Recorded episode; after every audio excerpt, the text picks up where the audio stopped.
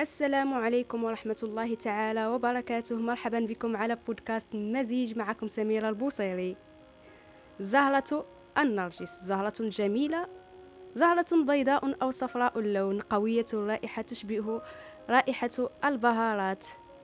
لديها منظر جميل وخلاب لكن لا ينصح بها في أن تكون هدية لأي شخص كان لأنها ستعكس له مفهوم الشخصية النرجسية. فما علاقة حب الذات والغرور بزهرة النرجس مع أنها زهرة جميلة؟ هذا ما سنكتشفه في هذه الحلقة من بودكاست مزيج. كما قلت لكم زهرة النرجس لديها منظر جميل يضفي روعة على المكان وتعطي في نفس الوقت طابعا حزينا بالطريقة التي تنمو بها. والطريقة التي تنمو بها أنها تقتل أي نبات آخر قد ينمو قريبا منها وهي تزرع وتنمو في التربة الجافة على عمق 15 سنتيمترا تحت الأرض وتتكاثر بالبذور. تنمو زهرة النرجس لوحدها في المكان مما جعلها تعطي كما قلت طابعا حزينا. مما جعلها تشد انتباه الرجل الإغريقي فنسج حولها قصة أسطورية ظلت تتناقلها الأجيال جيلا بعد جيل. واتخذها أشهر علماء النفس في العصور الحديثة سيجموند فرويد موضوعا لإحدى نظرياته السيكولوجية أو ما يعرف بالتحليل النفسي. فتوصل في النهاية إلى العقدة النرجسية التي تعني حب النفس أو الأنانية وهو مرض اضطراب الشخصية حيث تتميز الشخصية النرجسية بالغرور التعالي الشعور بالأهمية ومحاولة الكسب ولو على حساب الآخرين. الاستغلال الابتزاز الغير المرضية صعوبة في إبداء التعاطف تجاه الآخر. لغة الجسد المتعجرفة وغيرها من الصفات الغير مستحبة. مما سيأتي سأحكي لكم أسطورة نرجس. في الأسطورة الإغريقية نرجس هو شاب شديد الجمال. نشأ في أحضان المياه الجارية والمروج الخضراء. كان الابن الوحيد والأوحد لأبويه. أثناء ولادته طلبت أمه من الآلهة حسب ما تقول الأسطورة. طلبت أمه من الآلهة أن تلقي عليه بعض المباركات لكي يعمر طويلا في الدنيا ويكون له جمال جذاب ليس له مثيل. فأجيب طلبها وكان الشرط ألا يرى وجهه أبدا وإلا سيهلك ويموت. لما تخطى نرجس مرحلة الصبا ازداد جمالا وبهاء. أعجب به الذكور والإناث مما جعله يدرك جماله وإطلالته الجذابة فكان يعرف أنه جدير بإعجاب الجميع وحبهم. وكل من اعترف له بحبه وإعجابه به كان يصده. لم يكن يعرف الحب لم يكن يقيم للعواطف وزنا. كان شديد الوسامة لم يجرب نار الحب. ولا لوعة الهوى. لا يستجيب لعبارات الغزل وكلمات الغرام ولا يستمع لأحاديث الحب. كان يستمع لنفسه أيضا ومعجب بنفسه ومغرور. في ذات يوم خرج نرجس بصحبة رفاقه وأصدقائه. خرجوا للصيد كعادتهم. أخذوا يتجولون وسط المروج الخضراء بحثا عن فريسة ضالة. ظهرت أمامهم فجأة عدة فرائس. انطلق الرفاق خلفها وتفرقت الفرائس. اتجهت كل فريسة في طريق. تفرق الرفاق على الفور. انطلق كل فريق وراء فريسة وقد اشتدت المطاردة وطالت فترتها أخذ نرجس يطارد فريسته في سرعة هائلة وظل يطلق سهامه القاتل نحوها وقد أصابها في مكان قاتل وأصبحت ملك يديه وغمره السرور وأحس بحلاوة النصر. وقف ينتظر رفاقه ليشهدوا براعته في الصيد. لم يحضر أحد. ظل يبحث عنهم على ضفاف البحيرات والأغادير. ظل يتجول وسط المروج الخضراء. اكتشف نارجس أنه ضل الطريق وأصبح وحيدا بلا رفيق. طالت جوال نارجس وتعبت قدماه ولم يحضر أحد من رفاقه. قضي فترة طويلة وهو يعدو تحت أشعة الشمس الحارقة وتعبت قدماه. اشتد به الظمأ وفجأة وقع بصره على منطقة ضليلة يتوسطها غدير. اتجه في لهفة نحو الماء. كانت الأشجار الباسقة من حوله تغمر المنطقة بالظلال. اقترب من الغدير.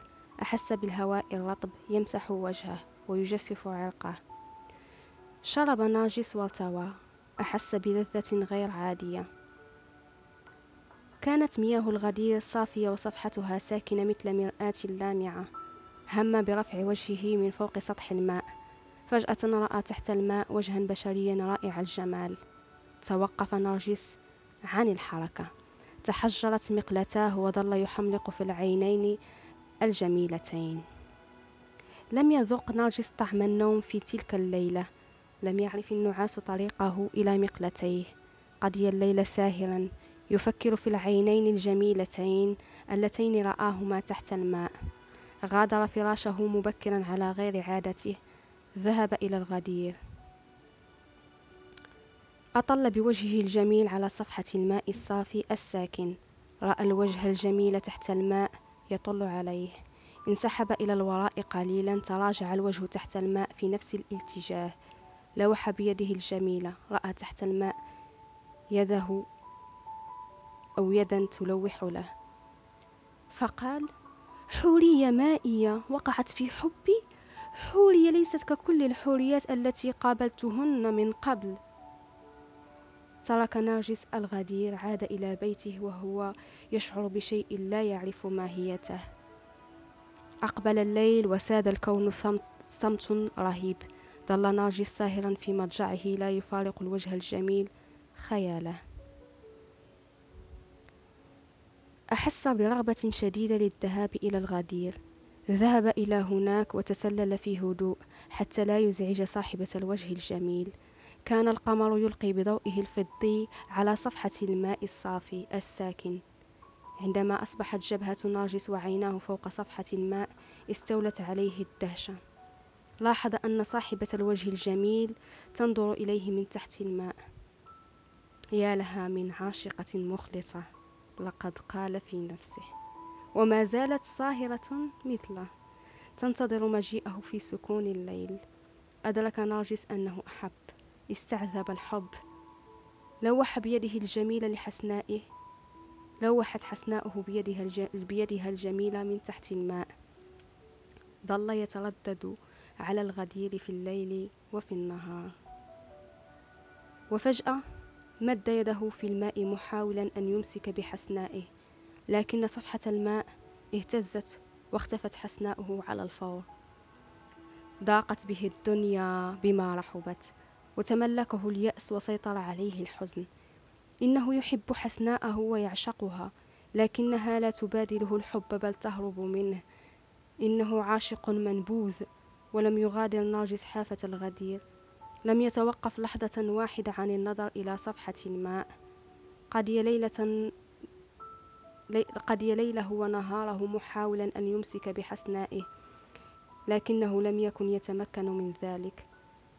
ذبل عوده وراح جماله وأصبح كثيرا وذليلا. لا تعرف الابتسامة طريقها إلى شفتيه. قضى عليه الحزن. فارق الحياة وهو يقول. وداعا. وداعا يا من أحب وداعا. فارق الحياة. لم يكن الوجه الجميل الذي رآه نرجس تحت الماء سوى صورة وجهه الجميل تنعكس على صفحة الماء الساكن الصافي. لم يكن الحب الذي استعذبه نرجس سوى حبه لنفسه الذي أدى به إلى الهلاك وإلى الموت. وهذه هي الأسطورة المتعلقة بالنرجسية وهذه هي عبقرية الخيال الإغريقي. الشخصية النرجسية هي شخصية فعلا منبوذة ولا أحد يحب أن يرتبط بهذا النوع من هذا الناس. ولقد نهانا الله سبحانه وتعالى عن التميز بهذه الصفات وكان الوصف الإلهي للشخصية النرجسية وصفا أكثر دقة. فيقول جل علاه في سورة لقمان ولا تصاعر خذك للناس ولا تمشي في الأرض مرحا إن الله لا يحب كل مختال فخور واقصد في مشيك واغضض من صوتك إن أنكر الأصوات لصوت الحمير.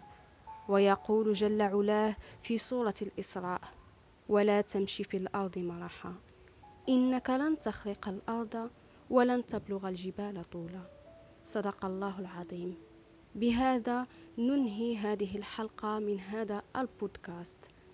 شكرا على الاستماع وفي حلقة قادمة إن شاء الله. إلى اللقاء.